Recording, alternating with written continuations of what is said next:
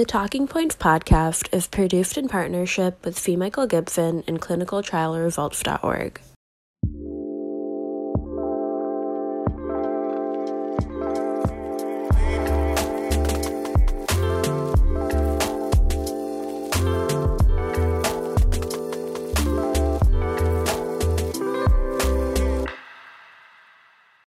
Hi, Mike Gibson and Ehrin Armstrong coming to you live virtually for TCT 2020, and we're talking about improving outcomes for below the knee interventions with new elution systems. Talk to us, Ehrin, a little bit about the Tango study.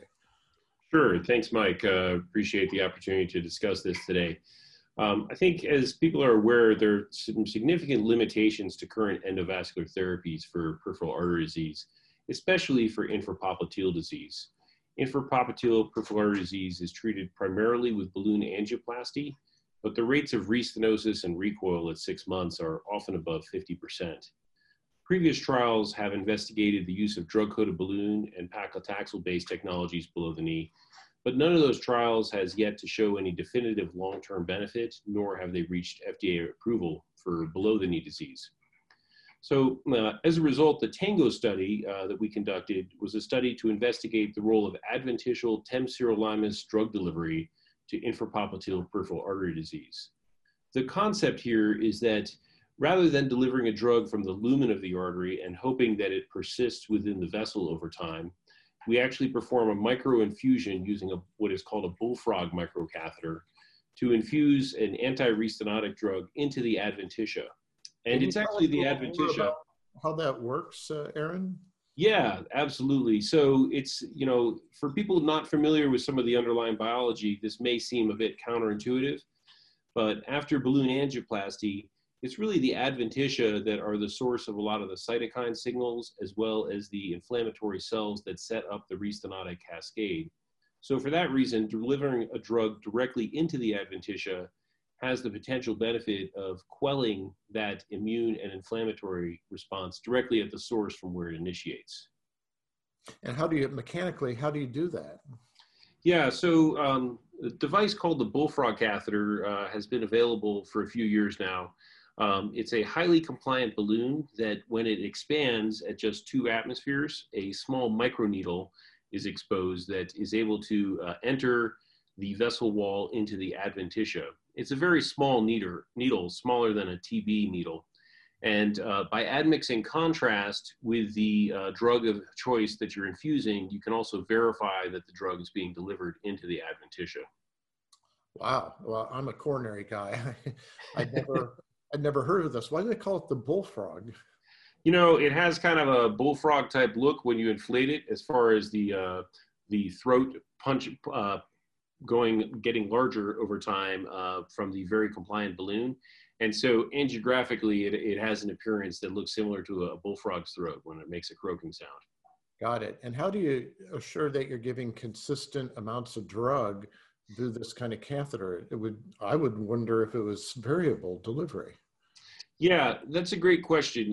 In the clinical trial, we studied two doses of temsirolimus. Um, we chose temsirolimus because it has a proven track record of both safety and efficacy in the coronary space, of course, uh, as all coronary drug-eluting stents are, are limus-based.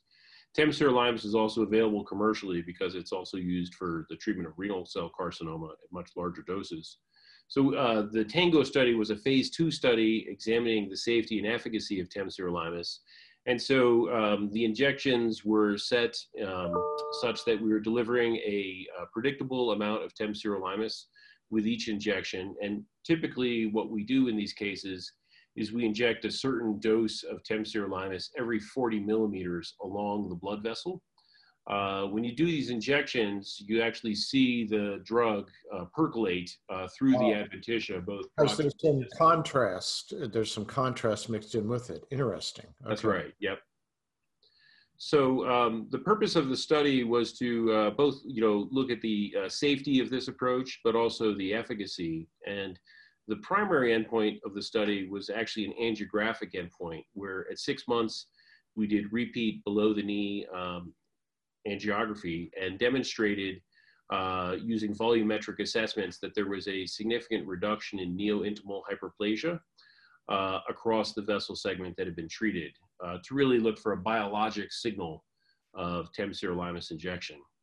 Uh, here at TCT, I'm reporting the 12-month outcomes, uh, which included a per protocol analysis where we excluded some of the reasons for failure not specific to the drug, including um, occlusion of the SFA more proximally or other reasons that would dilute this, the signal from this phase two study. And after doing that, we did find that there was a statistically significant reduction in clinically dri driven target lesion failure at, uh, at 12 months. I think uh, suggesting an, an important uh, clinical signal in this phase two study. That's, uh, that's great. What are some of your next steps, Ehrin?